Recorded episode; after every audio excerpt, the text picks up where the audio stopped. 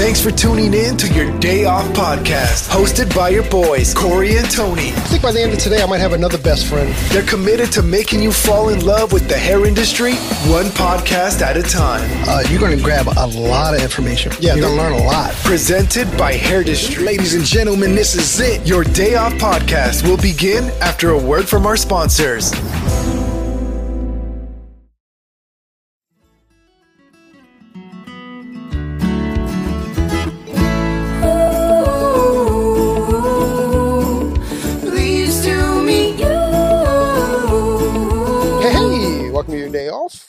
Name is Corey, and I am sitting at Premier Orlando. Mr. Tony is all the way in Iceland today, so uh, I've, I've made this request uh, for about a month now. But uh, whenever you, uh, if you can DM, text, email Tony, tell him he sucks for not being here. But we're gonna have a great, great time without him.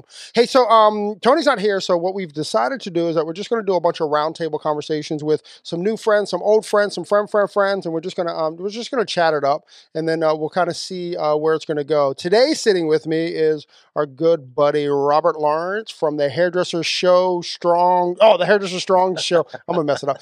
the Hairdresser Strong Show. Um, he sat in with a couple of us, and we also have our dear friend Mr. Hair by Hunty. Uh, definitely give both of them a follow. And uh, and and our spotlight queen of the day is. Oh, wrong one. Oh! Which one was it? There it is. Yeah. Aw. Play it one more time for me, please. Okay. So we have the amazing Ashlee Norman at the table, and uh, you know we're just going to be a bunch of four friends cutting it up like we would like if we were on an episode of Friends. How's that sound? Good. Let's get it popping. Sounds amazing. Let's get it. Let's get it popping. So, um, okay. So, uh, Rachel or Monica? I already told you. I am totally a Monica because she's the smart one. That I see. I I, I kind of go like, really? I mean, like, I, I wasn't sure if that was like Jennifer Aniston hate or if that was Rachel. No, no, no, no. Jen- I mean, listen, Jennifer Aniston has aged better than Uh-huh. Courteney Cox. So if we were going for looks, yes, of course, you know. Got it. Rachel. But All right, Hunty, What's it? say? Rachel, probably. you're a Rachel. Yeah, but I'm full honesty here. Like, I'm too young for friends. Oh. We're talking about shade. No, no, you did. I just like I only like just missed it. Like I wasn't a part of that era, unfortunately, because like Jennifer's a queen. But Hmm. yeah, he's just too young for us. So I think we're gonna have to leave now. I think he's got to leave now. Actually, I think we're kicking him out so of the sorry. yeah, exactly. Uh, Robbie. Uh, I guess Courteney. I would have to go with Courteney as well. I mean, I was Uh, going to go with Joey, but you can go. With I was gonna go with Joey, yeah, but Okay. I thought we were picking between Courteney and No, no, we're talking about the whole Courtney cast. Cox and oh, okay, then Joey, yeah. You're going with Joey. But I, I mean, if you want Joey, I'll take Chandler. I mean, I, I'll take Joey. Okay, I'll take Ross. no, I won't. I don't want. But then if I take Ross, then Hunty, you and I did it. Did it happen? Were you on a break or what? He's too young to get it. Yeah, and how many Sorry. breaks? Pivot. pivot, pivot, pivot. Um, why is that so funny? Still, every time. I know. And I have a whole technique called the jump and pivot, and that's still a good one to use in class. Yeah. What's the jump For and the pivot? older folks in the room. For the older, pro- yeah. Stop. Pivot, pivot. Look, he he he opened up to throw shade, and he's just gonna get like dumped You on this entire time. I'll take it. I deserve it. He's with the TikTok cool kids. You know what He- I'm saying? Like, he is with the TikTok cool kids. TikTok girl here. Very much so. I- um, Ashlee, you doing the tick? The TikTok? the TikToks. Uh, I mean, I have one, but Mhm. I I need to be more active on it. So I'm gonna get there. Maybe you can put me on game. No, like I'm actually I'm not a good poster at all on there. I feel like TikTok's a great escape for me from all of like the normal hair stuff. As a consumer or as, as a, a consumer, yeah. Um, as an educator, I still have not done a good job at like showing up consistently. But it's Mm-hmm. definitely like I feel like it's one of those things that's like inevitable. Like you have to show up on there in one way or another eventually. I think I- I can't I can't figure it out at all. I'm going to be honest. You Mm-hmm. know, like like like I mean, even my, even our Instagram engagement isn't like super awesome, Mhm. but but to go to TikTok, it's like completely completely dead. And I it's a different that, game. and not only that, but I think like it, our Instagram game is for hairstylists. You know, and then TikTok's for everyone. And I don't know if there's enough hairstylists that are playing in that world that care that much. You know, but but to your point, like my consumption on TikTok is like a break. My Mhm. consumption on Instagram is like it becomes work. Yep. You know, and it's it's not and- and when I first got on a few years ago, it was a lot of fun to hang out on Instagram. It's no longer fun to me, and not that it's not not that it's bad by any means, but it's just not where I go to escape. Yep. Where I go to escape is TikTok, and I think TikTok has done a really marvelous job of um, their algorithm is is bringing in exactly what I'm interested in. Mhm. You know, not what I'm trying to put out, but what I'm interested in. So it, it, th- that's a little bit different too. Yeah. Their algorithm formula is insane. Like I'll be like thinking about something and then all of a sudden I'll be scrolling and I see exactly what I was thinking about. It's wild. I only scroll and see things that I, I like. It is wild. It is crazy. Yeah. it? It's wild. It's like a billion dollar algorithm. it's crazy. It certainly is, right? Mm. Well, they're also like, I, I, I'm not gonna make it controversial, but like if you if you read the user like thing, is like it's it's scary It is scary. because they're like Yeah. in your phone, they're in your email, Yeah. they're in your text, they're in your whatever. Yep. Yeah. You know, It's the era we live in. it's Yeah. the error. Is that what we're going with? Like, there's no like, there's no accountability to it. It's just like this is where we are. Or just don't have anything that you need to hide. Period. But, but, you, but listen, I, I am sure your Robert's husband. all laughing over here, like. but your husband's right here. I'm sure you don't want your like uh, conversations being algorithmed. Um, I mean, we don't really dirty text. That's not a thing. With No, no, I don't mean that. I just, I mean, even like, you know, like, like whatever, you know. Well, you also got to think though. I'm on, on the road a lot, and I'm traveling and teaching. And you know, when it comes to social media, I'm not always the one who's posting. I post on my main feed, and I do all my own DMs. But when it comes to the story, I have a lot of help with that. So sure, during the day of the class, we're teaching like a 12 hour day, and it's really 18 hours by the time you go from the time we get up to the back time we get back to the hotel. sure. And so I can't be also posting and keeping up with my stories at the same time that I'm educating. So I'll pass that task off.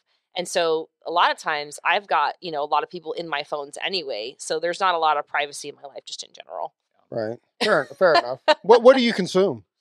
What do you mean consume wise? Uh, like we watch, like I go to TikTok like when I'm shutting down, Oh, right? yeah. Like Instagram to Yeah. me again is kind of like uh, I've got to do this, you Yeah. know. But but um, yeah, but for TikTok- fun, for like pleasure, Yeah, for yeah, just for just for Ashlee, you Mm. know, not Ashlee the artist, but just Ashlee the person that's What- laying in their bed. what is that entertainment? What like what free time? Is that a thing?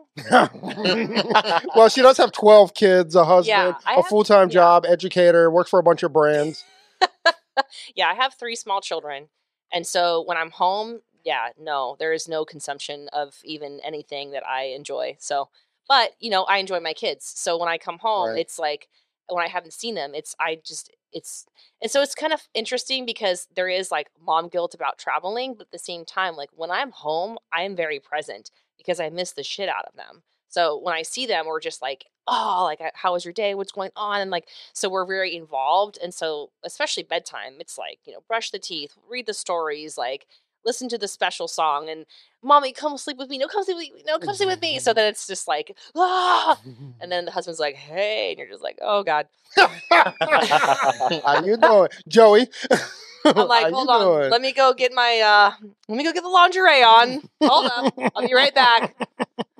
Yeah. So there is no time for like consuming for enjoyment, but I do enjoy the process of creating the, of creating the actual content. Mhm. And I enjoy like obviously engaging with my community. So I think it's kind of interesting because you know, it, it is another job and people do get burned out on it. And they ask me, like, how do you not get burned out? And how do you this and how do you that?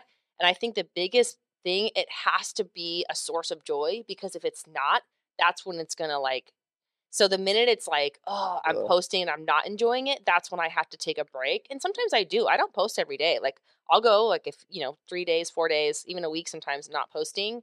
But, you know, if I'm creating the content and I'm enjoying the creative part of it, so either in class or with a collaboration, and I'm working with my team and they're helping me take the footage, then when I'm editing it, it's like it's fun because I'm looking at it, I'm like remembering the day of it rather than it being Right. about like trying to get the pictures of the clients. So that's something I did early on um, after I really started doing a lot of this influencer thing is I wasn't doing so much of my content off of my behind the chair and I was doing it separately in these collaborative like photo shoot types type things and that way I could batch my content and have it more be about a fun experience that I could relive through posting it rather than having it being like, oh, I'm trying to get this photo with this client and yeah.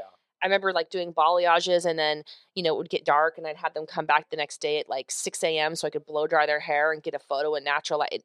And like, you know, I put in that work That's work. in the Yeah. beginning. Like you have to, you have to like hustle hard for it. And I not to say that I'm not hustling hard for it, but now that I've learned that hey, I can go off and do these little batched content shoots and then relive it through the actual editing and the posting and then the the communication through my community online it's more enjoyable for me and then i can be more present either with a client or with my my family And That's the awesome. everyday hairdresser can do that too. You know, I mean, like even if um even if you like take like three models in a day and then you just like change out their like jackets, Oh, right? yeah. Or like just take a bunch of different angles and pictures and videos. Like you can make a lot of uh, content. I love that idea Yeah. so much for people. yeah yeah it's especially when you're a parent like it's oh my gosh. it's so hard and that's the thing is like people say like oh it's another job and it's a love hate relationship well yeah it is another job because you're marketing your brand Yep. and b- before social media you had to work for the brand and so you really wanted to work at a salon that already had a reputation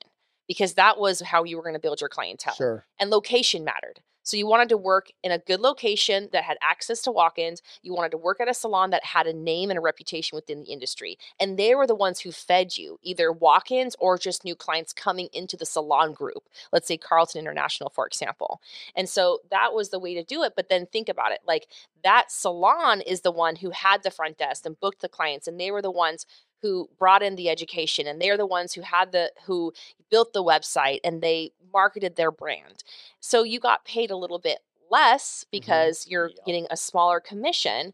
So now fast forward, a lot of us are in, are booth renters and now we are everything. We are the front desk. We book our own appointments. We check our clients out. We do the retail. We have to market our own brand, but then we get paid more. Yep. So because we get to keep more of our income, we can take less clients behind the chair and spend more time on the marketing piece. So I do think it's important to schedule in that time and not work 50 hours behind the chair trying to just get clients in and out because if you can work maybe for example, I was working 3 days a week. I like to work Tuesday, Thursdays and Saturdays when I had my first child because I liked one day on, one day off, especially when I was still breastfeeding.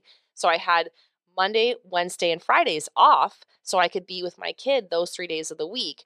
And I actually made more money working three days a week and spending more time on the side doing the content because my brand value was higher. So I had fewer clients at a higher price point. So it's worth doing it, but you have to make time separate from your behind the chair work and you have to enjoy it. So that's why I was saying like you're like you're saying like any hairstylist can do this and and I did like I started these collaborations like by myself and then I started working with just you know like-minded artists and friends.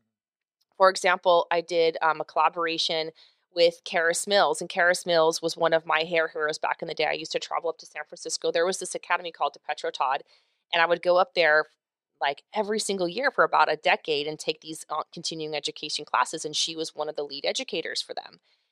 10 years later when i started to grow on social media she was in a in a uh, meeting with matrix who she was working with at the time and they were like hey guess what like i remember you coming into to Di Pietro Todd and i just saw your imagery come up on the slideshow of like who to watch and so it was a trip because this person that i had looked up to is now seeing my work and is like oh they're telling me like you're the trendsetter how cool is that we should do a collaboration sometime That's cool. and I was like, oh my God, that would be an honor. That's so cool. So, long story short, she came and I had at that time a 130 square foot studio. It was a salon sola. And so it was me and then my client who happened to do makeup for fun on the side. So the three of us got to got together and we did this collaboration on my uh, makeup artist neighbor, and it was this really pretty cute like little shag with this like really rich chocolate or like not chocolate, a more of an auburn red color. And anyway, that photo has like since completely blown up. It's still all over Pinterest and everything. And then it got nominated for a BTC one shot, and we were like, what? Like, how cool is this? And so we actually attended the show, and that was um, back in 2021. And we didn't think anything of it. We were just like literally happy to be there. Sure enough, we won that year.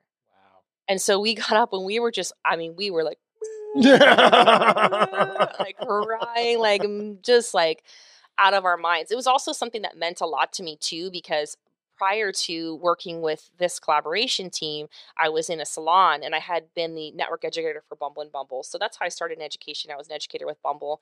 And I used to fly to New York and take these classes, and it was a liaison type program where I'd go take the classes and then do teach backs. And then I ran the assistant program, a whole salon education. And so I built this whole team. And then I ended up leaving that salon. And so it was really hard for me because I had left a salon family and I was Mm-hmm. really scared to go into a booth or um, sorry, a suite because I was I was kind of worried about just being alone.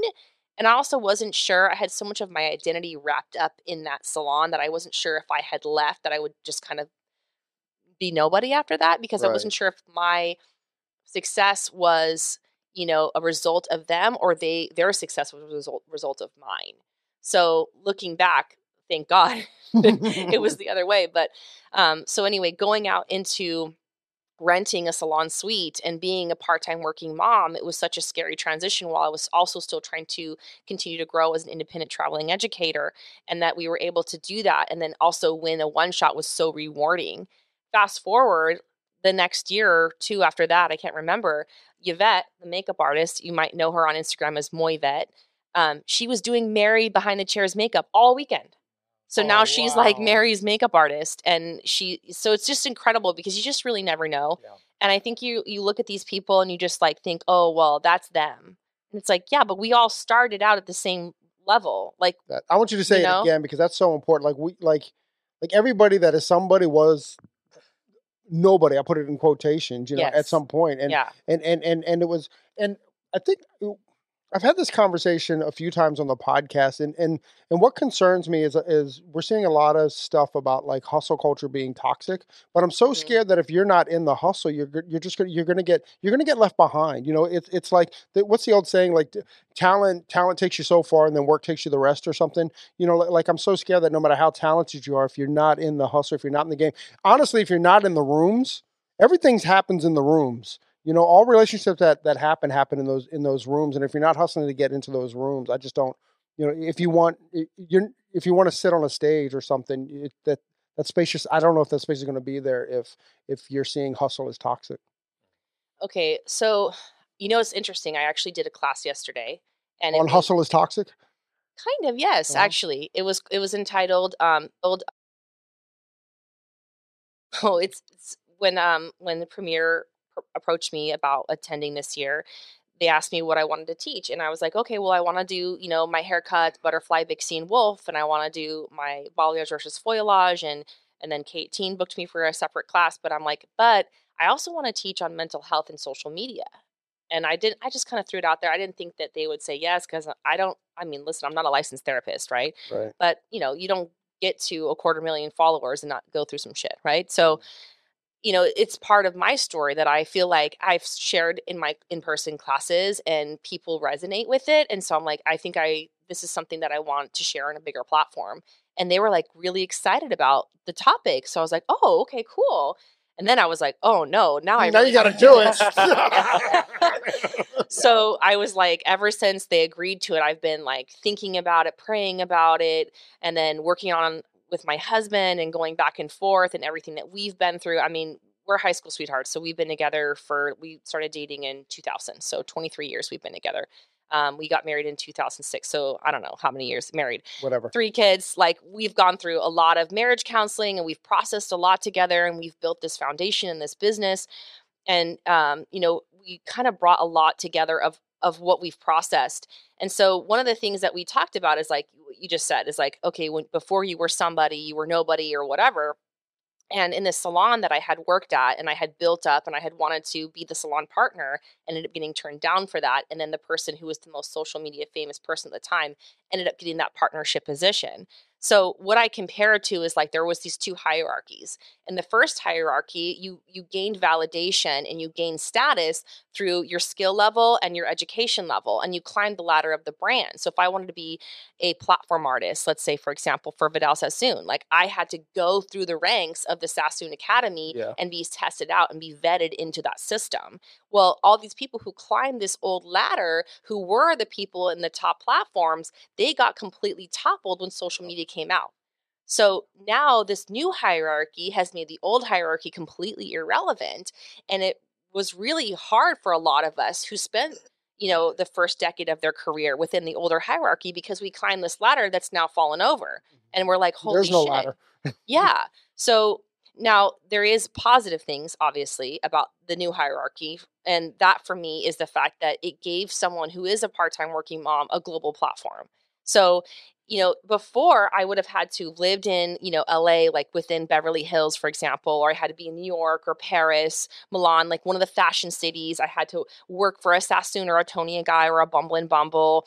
So location mattered and also i would have had to compete with a lot of maybe non-parents that don't have to work one day on one day off and can go every hard every single weekend. So now you know the the thing about social media is it's given a voice to the people that were previously underrepresented. So for example moms or other parents that are living in the suburbs in the safety of the suburbs right? So in that sense like here i am as a platform artist whereas in the old hierarchy there's no way i been, would have been able to climb that and still have been able to you know have the the family dream that i have. So there is a give and take there with the two hierarchies. That being said anyone can call themselves an educator so there's no vetting and so sometimes you know someone might be a great stylist but that doesn't mean they're a great teacher because those are completely two different skill sets or maybe they're not even that great at doing hair but they were just an early adapter to technology. So that's the only But, but doesn't but doesn't with, with that being said, doesn't doesn't the cream always rise?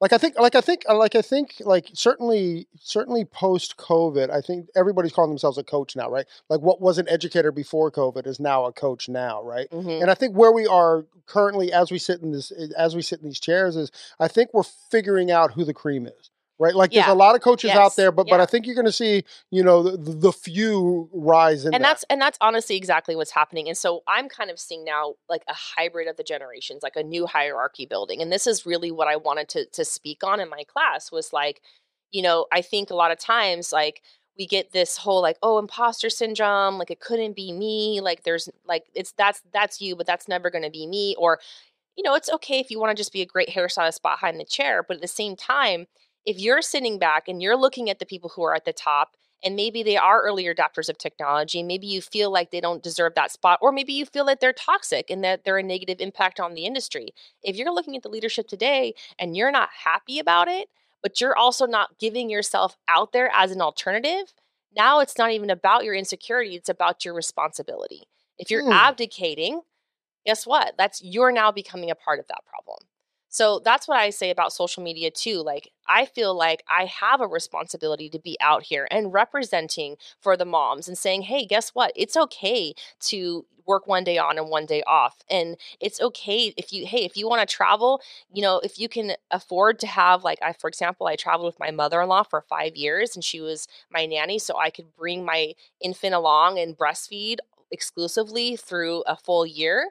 And now I'm at the point where I've actually also retired my husband and you know, he did the first six months with our third baby, and now, you know, him and my mother in law trade off being home with the three kids. And so it's like, hey, listen, you can do this, and it looks a little different. And it is a lot of hard work because it is grassroots, but it's possible. And you can do it on your terms. And then you can also inspire change in the industry. Like, even something as simple as like, I was in Germany for Schwarzkopf International, and we're there doing um, the color crafters thing where we had all of these different influencers from around the world coming together to create content and i was still pumping at the time and they didn't have a space for me and i'm like hey you guys need a pumping room. Like the industry is how many percentage women and how many percentage mothers and you don't have a pumping room? Like so there's things that we need to think about in this industry is like you know, in a salon, even there should be an environment that's comfortable for that for women rather than them having to run to their car and put the shades up like I used to.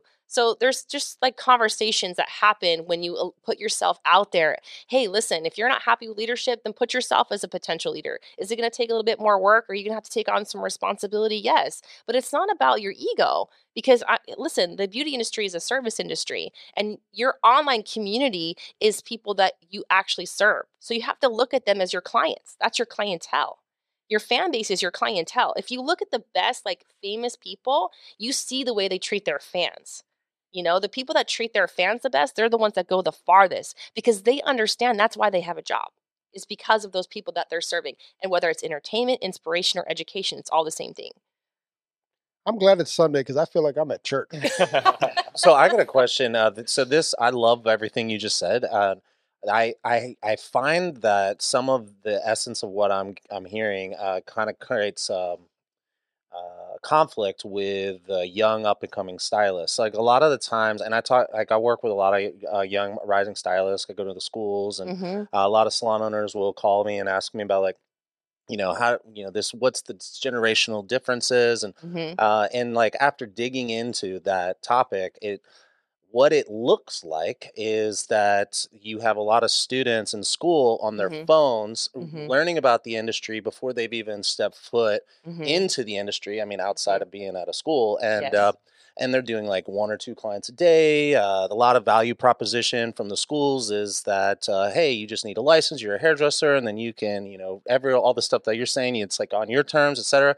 But when they walk into a salon, that that reality kind of isn't isn't what they're experiencing hmm and they're not experiencing that you they can set the terms like salon owners like well i'm not going to give you a client until you go through some training to make sure that you I, you're not going to cause me to get bad reviews and and then this and a lot of these kids go out on their own straight into a suite and Yeah. i'm not hearing a ton of success there i'm hearing i'm hearing like a pretty bad churn rate from these up and coming Mhm. stylists so could you speak to like the students and also to the salon owners that got these kids coming into their Mhm. salons Yeah, I love this question.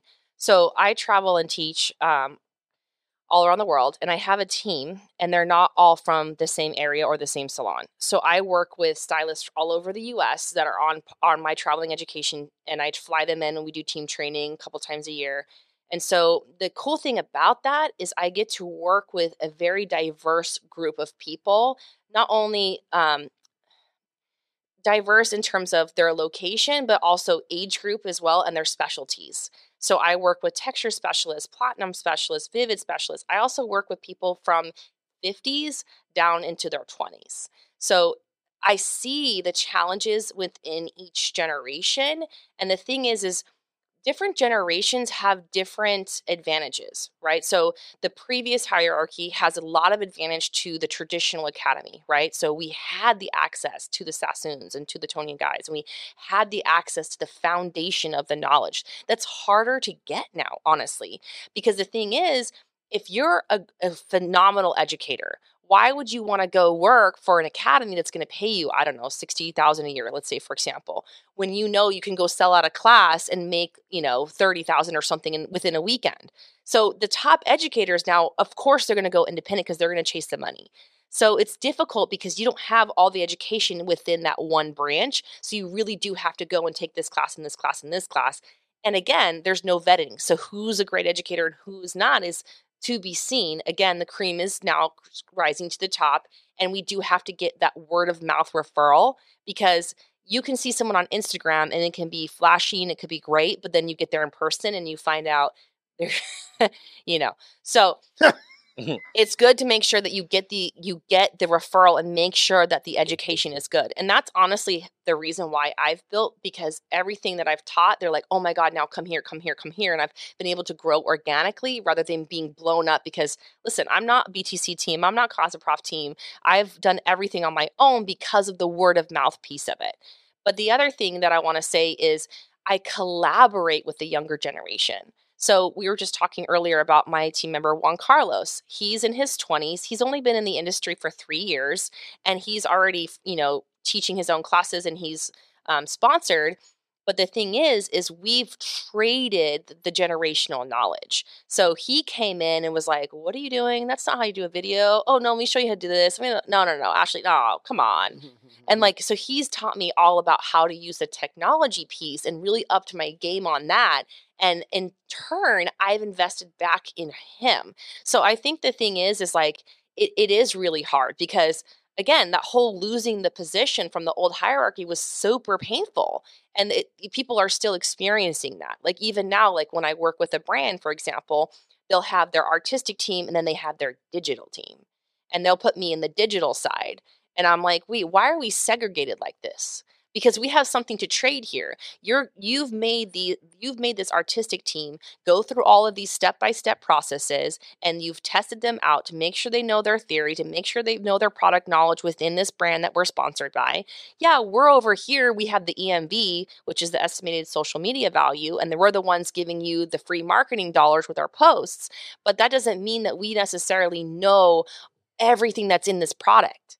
And so why can't we, why can't we work together? Why can't why can't we as a team like listen you put me on game and let's make sure we're on the same team and make sure that we're like training each other. Hey you want to learn how to make a, a reel? I'll show you how to do that you know? But if you want to teach me about the product knowledge on this so when i'm teaching in person i actually know how to answer the technical questions.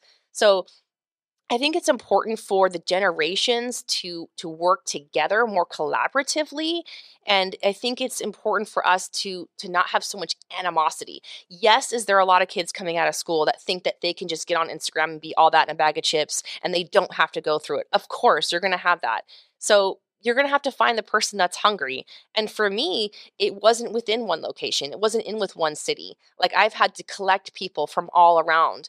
And you will find people that share your value system. So once you set that value system, then you can create that collaborative effort. And then that goes into creating the community on your on online. Not everyone's for you and that's okay.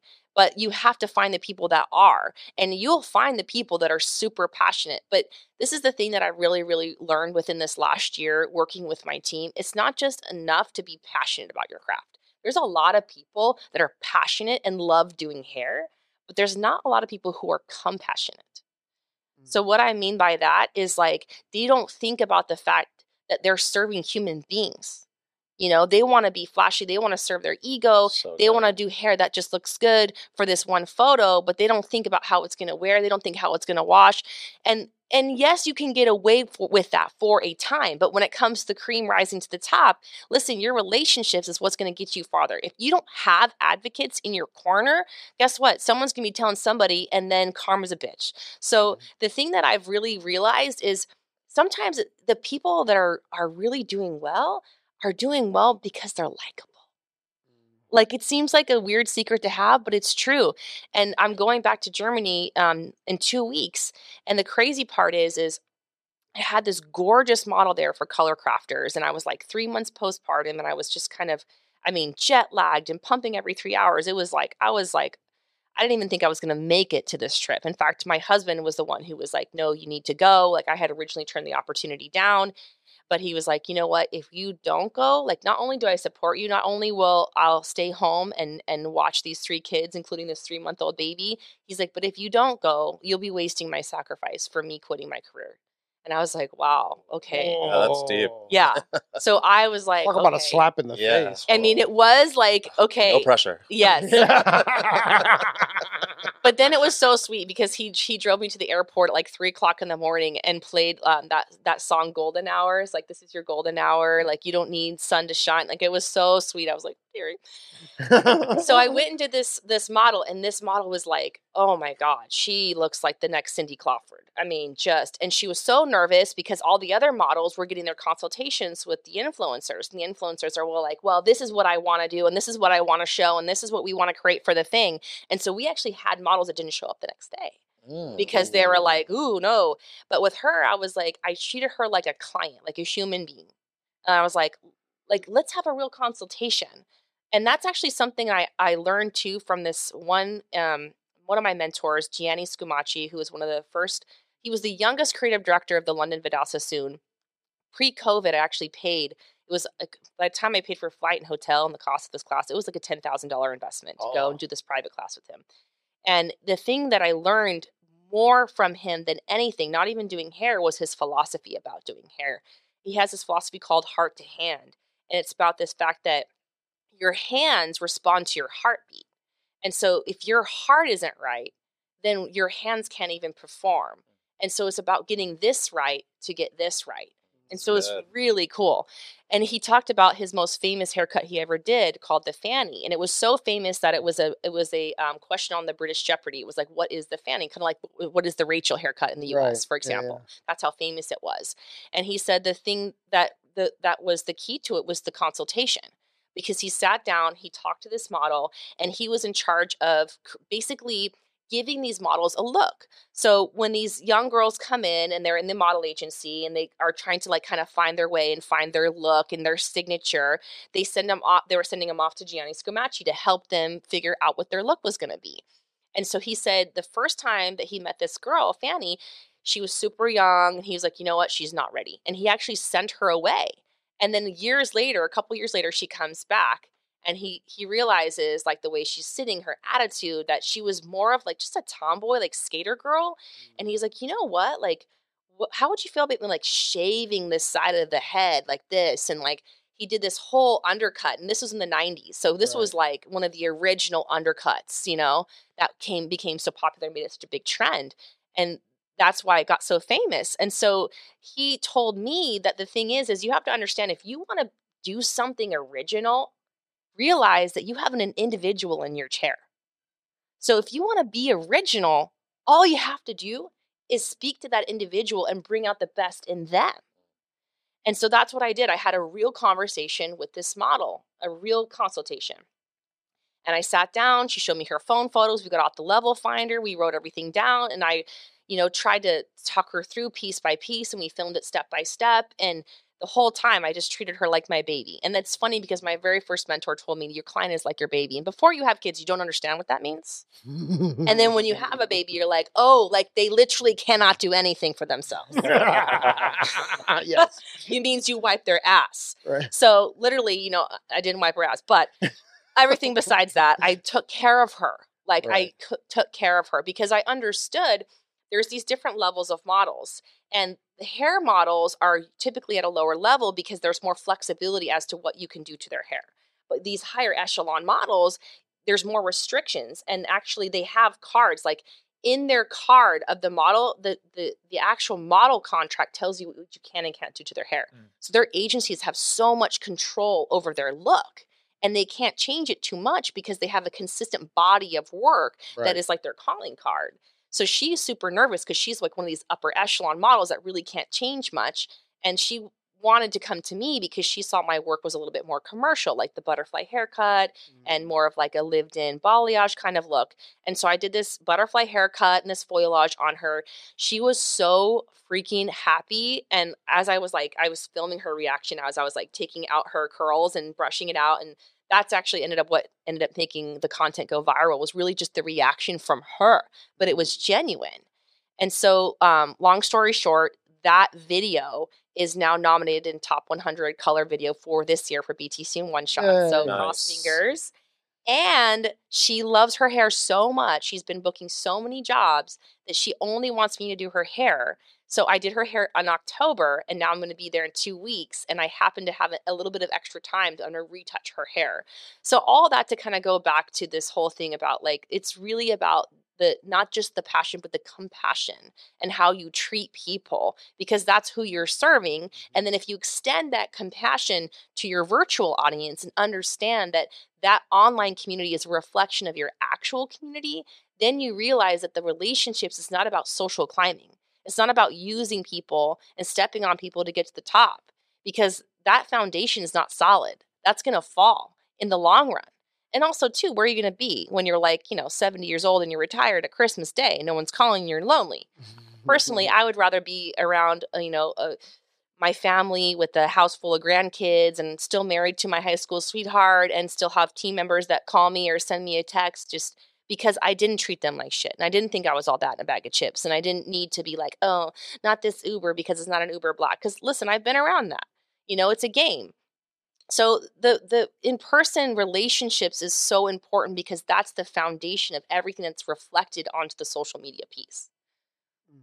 Nice. That was a long answer. Yeah, that was good. hold, hold on, hold on. Hope this is the right one. Oh, thank you. Yeah. Standing ovation. That was satisfying. That was satisfying. Yes. That's amazing. It's amazing how like how effortless your storytelling is. Yeah, I was gonna say it's like uh, you have the perfect combination of hashtag best life, hashtag real life. I, I feel like it's either one or the other. She just did a post about that. Oh, really? Oh yeah. She did a post about versus Instagram real. life versus real life. It was it was awesome. She had like I don't know some contraption like you know hooked up to It her. was and, my uh, breast pump. It was yeah. definitely your breast pump. you know. She was looking like stellar, and then the next picture is like her like "Rah," I you know. like unposed. I you know. That was my husband taking a picture of me because I'm like walking around the house with my like breast pump pumped in, like strapped in, and he was like, "You look ridiculous," and took a picture and showed me. That's and I was like, do. "Oh my god, I don't even want to see that photo." I don't even want to see it, but here I'll post it to 200. Yeah. yeah, it did. It did take me a couple months before I was like, I warmed up to that photo, and then I was like, you know what? Actually, that girl's a bad bitch right there. I'm That proud is. of her for getting through 11 months of breastfeeding, the third time in a row. Shit, that was not easy. I was actually to bring it up earlier when you were talking about your post, just like how how cool that is because um you're talking about mothers and stuff, and like and like you said that you needed to step into that, and and I thought that that, that post was so incredible, was great because of that. Like like you're advocating not just Ashlee Norman that we see today looking beautiful, but also Ashlee Norman at home. Like yeah, this is this is the not, I don't want to use the word the struggle, but but this is just real life. Yeah, You know, we can all put on makeup, we can all look pretty, but Yeah. this is real life. This is what this is what really happens, and all the other stuff is the facade. Now, I'm also a big fan of like, you know, you hear people talk about, um, I want real, I want real life, I want, and I'm like, I'm okay with like the food pictures now.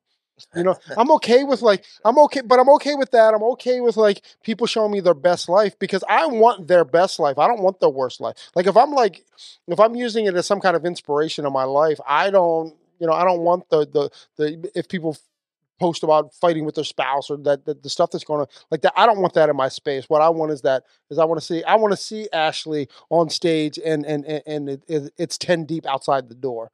like that that to me is cool. Like like she's doing something. Yeah. you know. how like this conversation relates to talking about the younger generation stylists getting Since into you the game. represent it, yes representative here Yes, tell us Um, about it. Yes. well i think how this relates to that conversation is like i think a lot of younger stylists get into it and they see this perfect picture Mm. on social media right and i think that educators influencers in those types of spaces being vulnerable and speaking about how difficult things can be sometimes you know and how like real life comes about within within this industry for people i think can really help with making that younger generation really understand Totally. what exactly they're getting themselves into you know Yeah. yeah. I totally believe that. I think we this came up earlier this week on the podcast too, and um, I don't know if it's going to rail, derail us or not, but we'll get into it. And Gary Vee talks about it as well. Is I mean, if he says it, it's got to be right. Gary Vee's the man.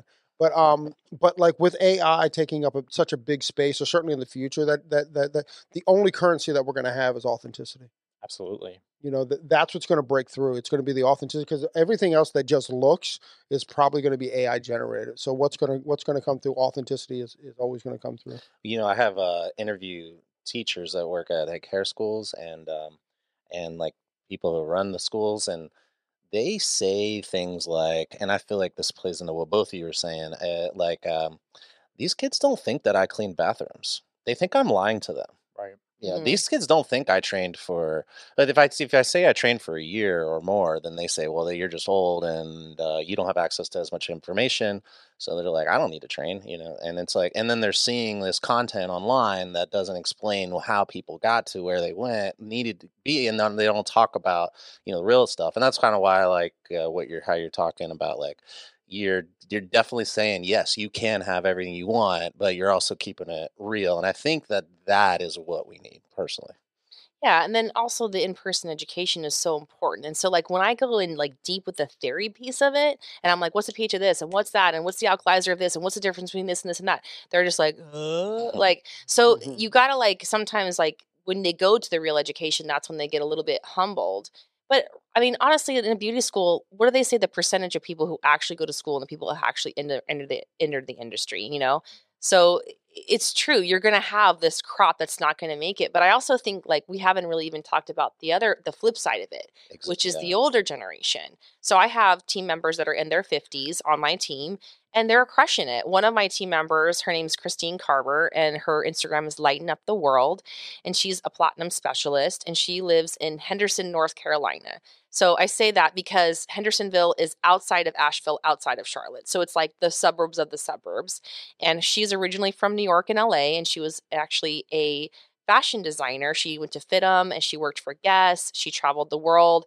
And then she ended up with the wrong guy. Like things happen in LA and became a single mom and had to move back in with her parents when she was turning 40 mm. with her daughter and she basically had to start out from scratch like had nothing went to beauty school and so now that became her second career she's actually remarried now to a southern gentleman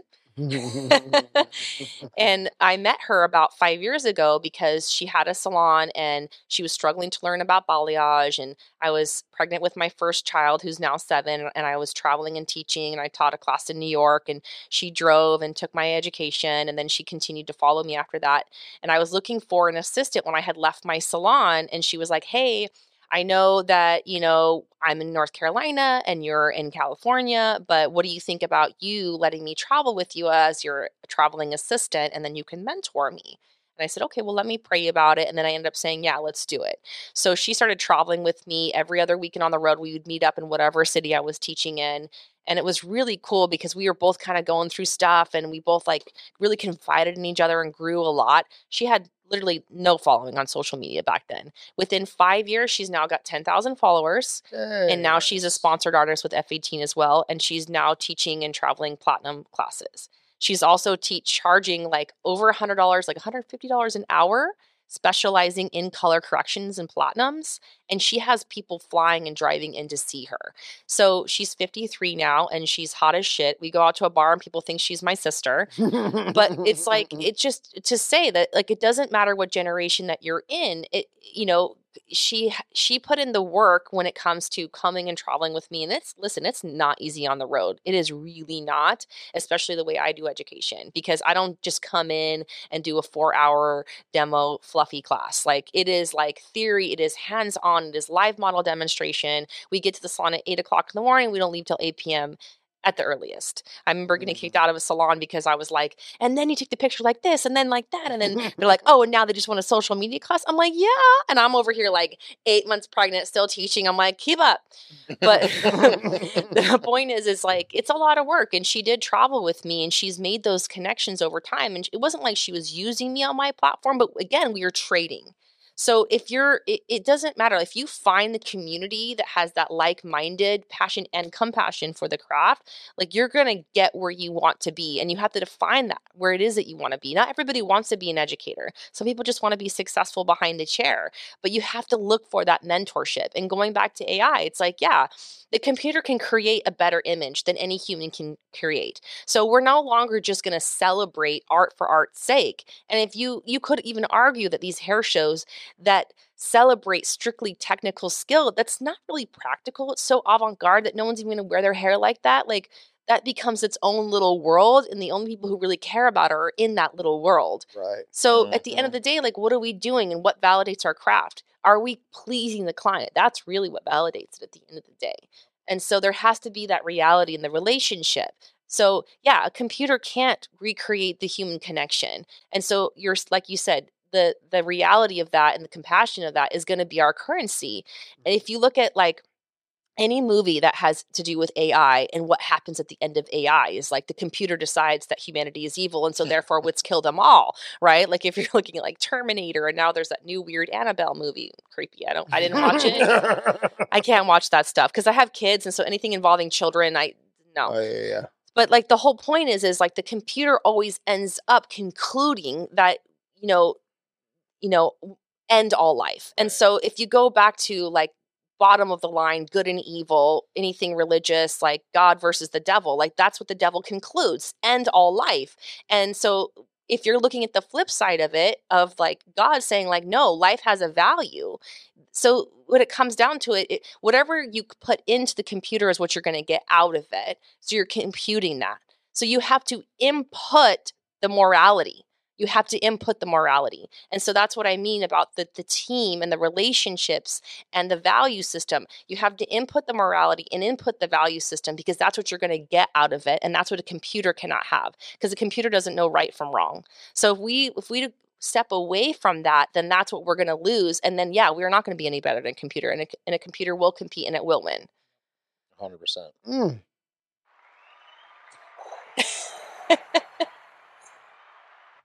That's awesome. I know you had a hard stop, and we've gone over a hard stop a little bit, but but I, I can't thank you enough. Um, um, I, I think uh, I'm gonna bother you every premiere because you just you lighten me up so much. Oh, Like thank like you. like I get fired up t- listening to you, and, and and again, just your way of articulating is just so beautiful. When you were talking about like the old the old hierarchy and the way you explain that, I've been explaining that for years, but never never never as articulately as as, as you did, and and I'm definitely stealing everything that you said about that because because you're spot on with that and it was just like so beautifully uh, e- explained thank you so much Th- Oh, thanks for hanging out robbie thank you for being here Thanks for hunter having me. thanks for sitting in with us um, it- Thank you. thank you for uh, being our token uh, uh zier Yes. token z he's our token he's our token z I'd like to like I'd like to hope that I'm a zillennial a little bit. I'm like two years away from being a I've never heard that. He's a zillennial. a zillennial Yes, a yes. so I don't have the full like Gen Z jaded. yeah, and he doesn't wear pajamas. Clearly, look at his outfit. True Gen Z can't even get out of their pajamas. Literally. No. That's so awesome. All right, once again, we'll start again. Robbie, Ashlee, Hunty, thank you very, very much for joining us on your day off.